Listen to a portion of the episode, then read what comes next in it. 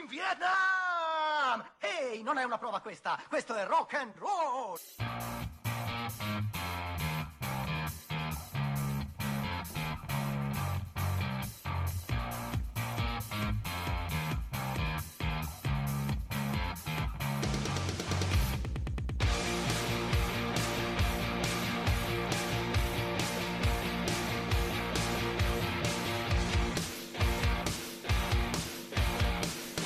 Good morning, ladreschi lettori, e benvenuti in questo nuovo, energizzante lunedì mattina. Fatemi indovinare. Siete imbottigliati nel traffico? Mm, no. Forse siete in metropolitana e state cercando di scavalcare la ressa alla fermata Duomo? No. Avete appena bevuto il vostro terzo caffè della mattina? Io sono al quarto.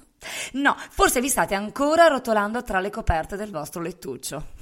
Poco importa cosa stiate facendo in questo preciso momento. Noi siamo di nuovo qui dopo il silenzio di settimana scorsa dovuto ad un piccolo problema tecnico-organizzativo della sottoscritta. Sì, è colpa mia, ma siamo qui più carichi che mai e pronti per iniziare questa nuova settimana. Logicamente sempre insieme ai nostri compagni di avventura, ai nostri libri, nuovi e meno nuovi da leggere o da rileggere ma sempre al nostro fianco. E quindi ci siete? Siete connessi? Siete pronti? E allora partiamo anche questo lunedì per una nuova avventura ladresca.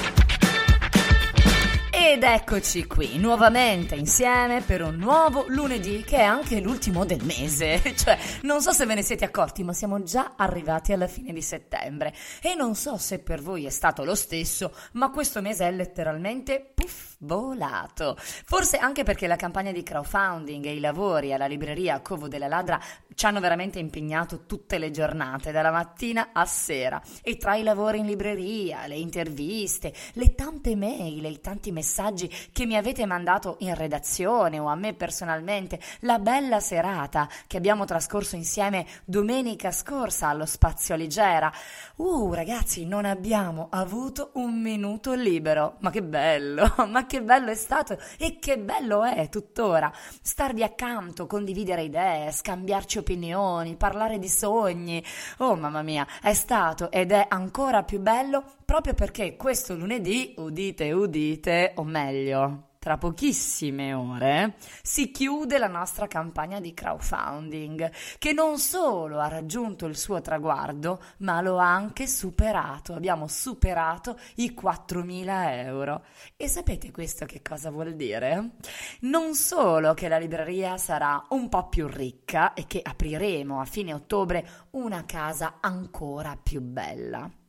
Vuol dire che tutto questo lo avete reso possibile voi da Milano, da qualsiasi parte del mondo. Voi siete finiti sul nostro progetto, lo avete seguito, lo avete appoggiato e lo avete promosso su Appela. E vuol dire anche che eh, tutto questo lo avete reso possibile. Avete detto ad una piccola libreria che c'eravate, che eravate con lei e che le avreste dato una mano. Così il covo della ladra oggi può diventare veramente il covo dei ladri. Siete quasi 140, mm, eh, numero più, numero meno, ora non me lo ricordo a memoria, perché eh, però non siete, non sono più da sola, siamo quasi in 140 ladri e 140, 140 saremo lì al, il 31 di ottobre ad aprire ufficialmente le porte del covo della ladra e, e io sarò lì insieme a voi questa cosa mi elettrizza però però però Questa esperienza mi ha anche regalato un'altra perla di saggezza, diciamo, una lezione molto importante che voglio condividere con voi. I sogni non vanno tenuti chiusi nel cassetto, vanno urlati e vanno raccontati a tutti. Ecco, l'ho detto, mi avete centrifuga- centrifugata, ma questo stato è bellissimo. Ed ora, ora sì, che possiamo tornare a parlare di libri.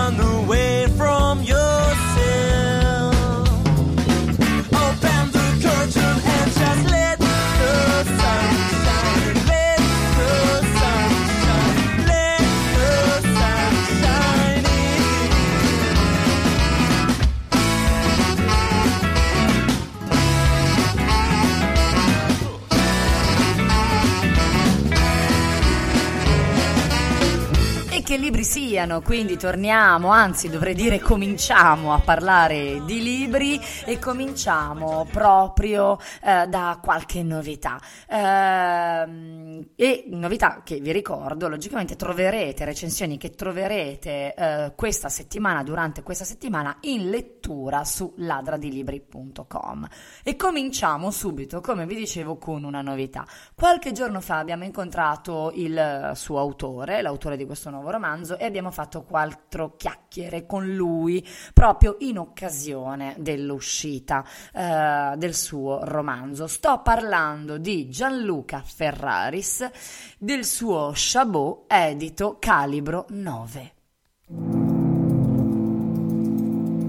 Gennarino entra a prendere il borsone mentre io e Carmine restiamo alla porta. Appena ci raggiunge controlliamo il contenuto, lasciamo i soldi e usciamo tutti e tre insieme. I due non erano. Scambio classico, visto mille volte al cinema e recitato altrettante in prima persona. Dopo bastava salire a Milano, avendo l'accortezza di cambiare un paio di treni, e il loro contatto lassù avrebbe pensato al resto, compresa la vacanza a Charm, che sarebbe aspettata a Marione, Gennaro e Carmine come bonus per la riuscita dell'affare. Fermarono il SUV in un angolo ombreggiato a un centinaio di metri dal capannone. Intorno non si vedeva anima viva.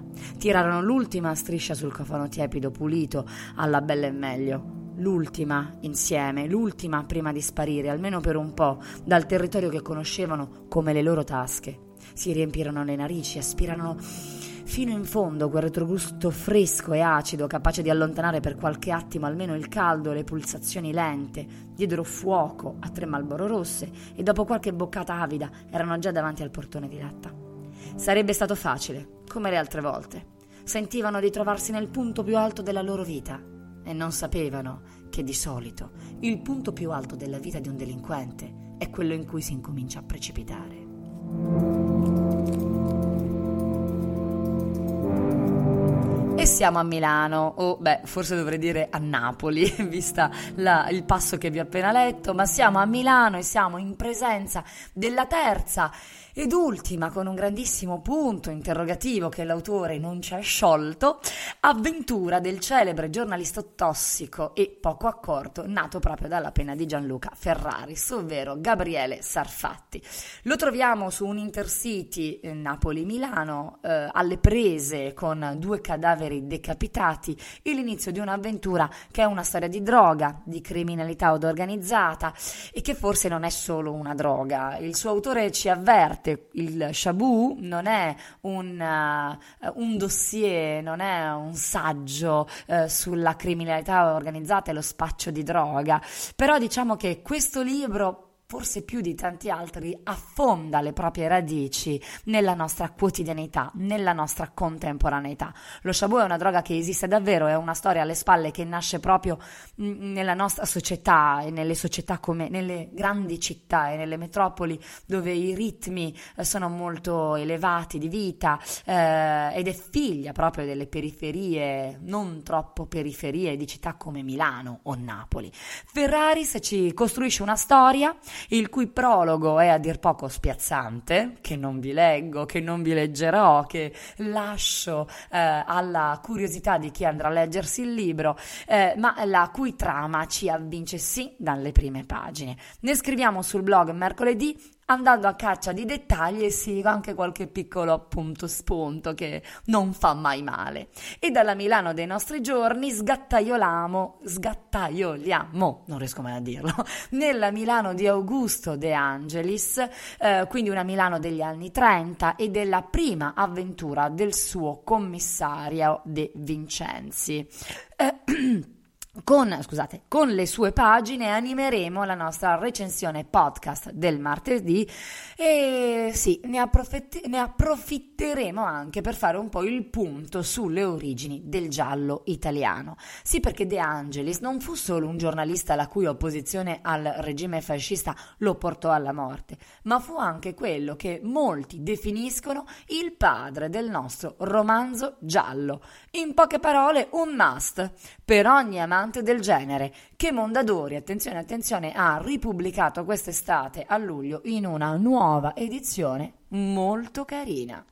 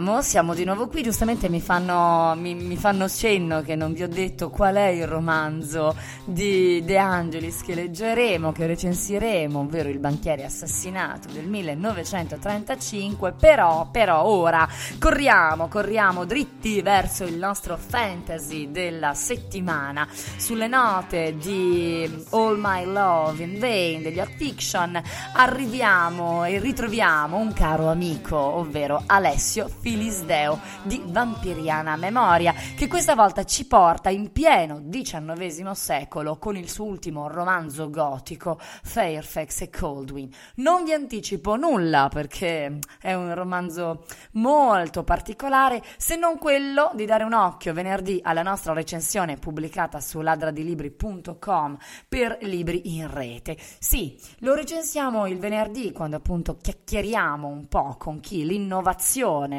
nell'editoria la fa, perché la casa editrice che lo pubblica e che ha pubblicato l'ultimo eh, romanzo di Phyllis Deo è una realtà che ci piace tanto, che è molto interessante da un punto di vista editoriale e che è la Nativi Editoriali. Eh, scusate, Nativi Digitali, perdono. Perché dico che è molto importante? Lo dice la parola stessa. Loro pubblicano ebook di genere ben fatti fatti e anche molto curati, ma fanno anche un lavoro di scelta e, rec- e, recen- e um, selezione degli autori anche accurato e interessante. Insomma, Nativi Digitali, Alessio Filisdeo, sarà un venerdì ricco anche questo venerdì per i nostri libri in rete e non mi resta che abbast- augur- a consigliarvi, come ci consiglia lo stesso autore, di abbassare le luci, di mettervi comodi e di dare inizio al viaggio. E sì, anche in questo momento, anche, anche oggi, pardon, anche questo lunedì, siamo arrivati all'ultima parte del nostro podcast del lunedì, quello dedicato alle novità e agli eh, eventi che troveremo in e out eh, la libreria questa settimana.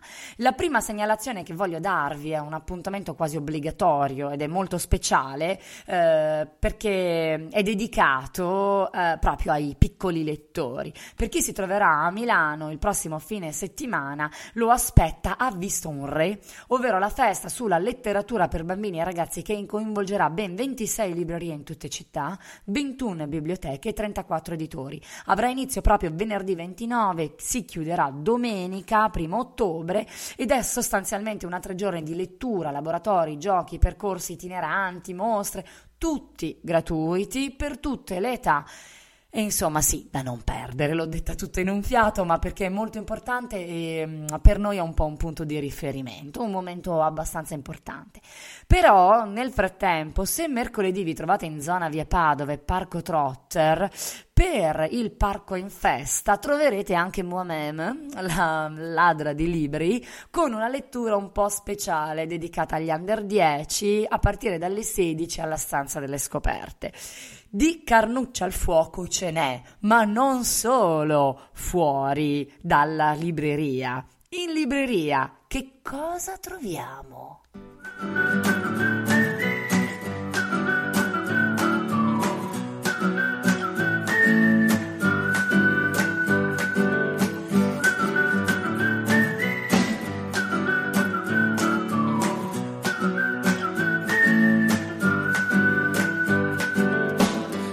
Segnalazioni importanti che vi voglio fare, che non dovete perdere, sono quelli legati al mm, libro che finalmente arriva anche da noi, arriva anche in Italia, nelle nostre librerie, vincitore del premio Pulitzer, vincitore del National Book Awards e candidato al Man Book Prize del 2017. Sto parlando della ferrovia sotterranea di Colson Whitehead, edito da Sur. Si parla di razzismo e di una grande eroina al femminile, che non è retorica ma che è storia vera e che è un libro che vi consiglio assolutamente di leggere. E poi ragazzi, poi c'è il nuovo di Carlotta di Massimo Carlotto, edito da Edizioni EO, eh, Blues per cuori fuori legge e vecchie puttane. E già il titolo ci piace, come tutti quelli di Carlotto, ci fanno venire l'acquolina in uh, bocca. Li troverete nei prossimi giorni in libreria.